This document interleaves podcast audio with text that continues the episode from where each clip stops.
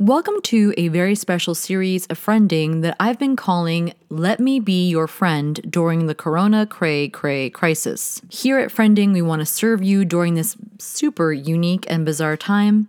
And we decided that the best way to do that was to offer you some mini episodes that will support you as you hunker down and invest deep into the friends that you already love and have and also possibly make some new friendships and maybe even strengthen some old friendships that may have faded because of busyness or distance. Hey, now we're all a little bit less busy, and I guess we're all now social distancing, so why not use this time to draw closer and stay connected? Today is Wednesday, and today we're talking about kids and friendship. Now, even if you don't have kids, I do not want you skipping this episode because chances are you may have a friend with children, or you have a niece or little sister that you have influence and you can help her develop really good, healthy, strong female friendships. So stay tuned. This episode is for everyone. Today, we're going to talk about some questions that you can ask your children in regards to their friendship. This is a really interesting season because we're with our kids now 24 7. There is no better time than to start having these heart to hearts with our kids, no matter how old or young they are. Some of you are going, Well, we don't usually have heart to hearts, and this may be weird, but I want to remind you that everything is weird now, and so why not get weird along with the times?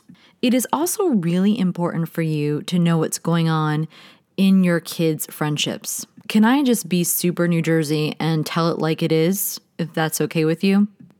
Your children's friendships are your business. If they are a minor and if they are in your care, you need to know who their friends are and what's going on. So use this time where you're together to talk to them about their friends. And because they're not seeing their friends in person on a regular basis, of course, this is a really great time for them to assess what friends in their life are positive and what friends in their life are not positive. And perhaps they can build the friendships that are positive and maybe distance the intimacy level with the friendships that are not so positive. No matter how old your children are, these three questions that I'm going to challenge you to ask them can be modified for them to answer them. But first, I need to tell you that you need to create a safe space for them to answer you honestly which means you can't be judgmental, you cannot respond with anger no matter what they say, you cannot rush them or push them. You need to accept the answer that they offer you. This is not a time to lecture. This is a time to listen. Their answers to these three questions are going to provide such incredible insight to how their friends make them feel and how their friends either improve or actually have a negative impact on their life. This might be the first time that they even realize that. So be cool, okay? Question number one Which of your friends do you miss the most and why? Let me ask that again. Hey, which of your friends do you miss the most and why? Now, some kids may feel bad about answering this question. Kids don't want to be exclusive, and they certainly don't want to be jerks most of the time. Encourage your child that it's okay to answer honestly. They just need to pick one person that they miss the most. Encourage them to not overthink it, but just say the first person that comes to their mind. And then invite them to explain why. I think some kids will have a harder time explaining why. I know that when I asked one of my kids why they missed this particular friend, they were just like, uh, I don't know. I tried not to be too bossy, but gently I encouraged them to think about it. Some of their answers may not be what you want to hear. They may tell you that they miss little Billy the most because he makes the coolest fart sounds during gym. Don't lecture, listen. Kids say a lot without saying very much. Perhaps your child misses little Billy because he does make really cool fart sounds, and they value a good fart sound. Or maybe the real reason is because little Billy makes them laugh and makes them feel comfortable in a situation where they may not usually feel comfortable. Regardless of the answer, just accept it. Pay attention to it. Put it in the back of your mind.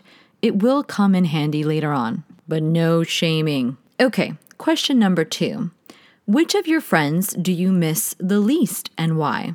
Okay, one more time. Which of your friends do you miss the least and why? Some of our kids will really struggle with this because they feel like they're saying something bad about a friend. Encourage them that you are a safe person to answer this question with. Remind them that you're not going to share it with anybody else and that they're not bad for speaking honestly. This is a very important question because it may be the first time that your child realizes that one of their friends isn't really that great of a friend, or maybe isn't as close as they thought they were. Your child may tell you that they don't really miss little Susie because she makes them feel bad about themselves. She always makes fun of them when they make a mistake on their spelling test. Instead of lecturing your child or getting angry at the kid that may not be that great of a friend, just listen and pay attention to the answer that is given. You can always ask clarifying questions to help your kid really understand what they're truly feeling. Your child might tell you that they don't really miss little Susie because they feel like little Susie and them don't really have a whole lot in common. This is actually a very important thing to uncover, and it's a great skill to understand in regards to friendship. So many of us have friends that we're simply friends with because we have history with them, and we're maintaining the friendship even though it's kind of a burden because, well, it's just always been that we're friends, but we don't actually have anything in common and we don't actually enjoy each other's company, yet we drain each other's friendship energy because simply well, we're friends. It's okay to realize that some people are just not as close as we thought they were. Some friendship is seasonal, and that is totally fine. Regardless of your child's answer, this is going to be a great skill for them to understand. Evaluating their friendships is going to give them the tools to have healthier friendships. Many of us struggle with toxic friendships simply because we won't stop long enough to look at what exactly this friendship is doing to ourselves. By asking our children these questions, we're teaching them that it is okay to look at how their friendships affect them and then decide which friendships they want to invest in and which friendships maybe they want to dial down the level of intimacy or closeness.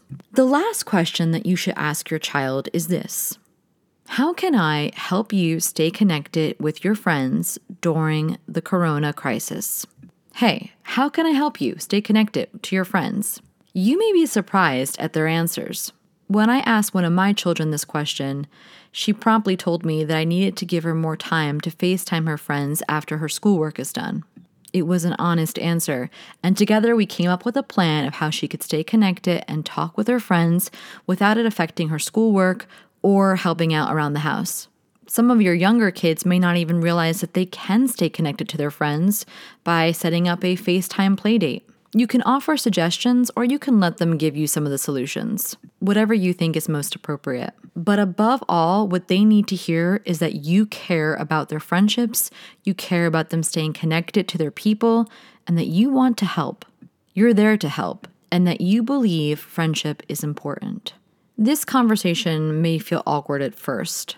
Hey, it may actually feel awkward the whole time, but it is an important one to have. So gather up some moxie and have it. Use this time to find out what is going on in your kids' friendships, no matter how old they are, whether they're 4 or 14. It's never too early or too late to help our kids have healthier and happier friendships in their life because friendship is self care.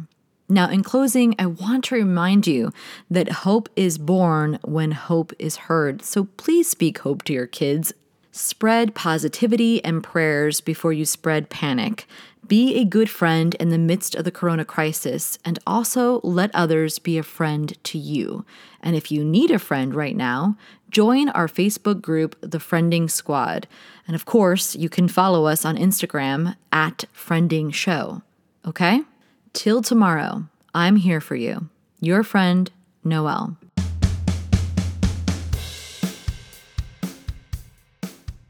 Are you enjoying this podcast? Help us spread the friending cheer by going to iTunes and leaving us a five star review and share why you love the show. You can also help us financially support Friending by becoming a Patreon supporter. And of course, we have special goodies just for our Patreon friends. And last, talk about friending on your social media. Share this episode link wherever you like to share your favorite memes or inspirational quotes.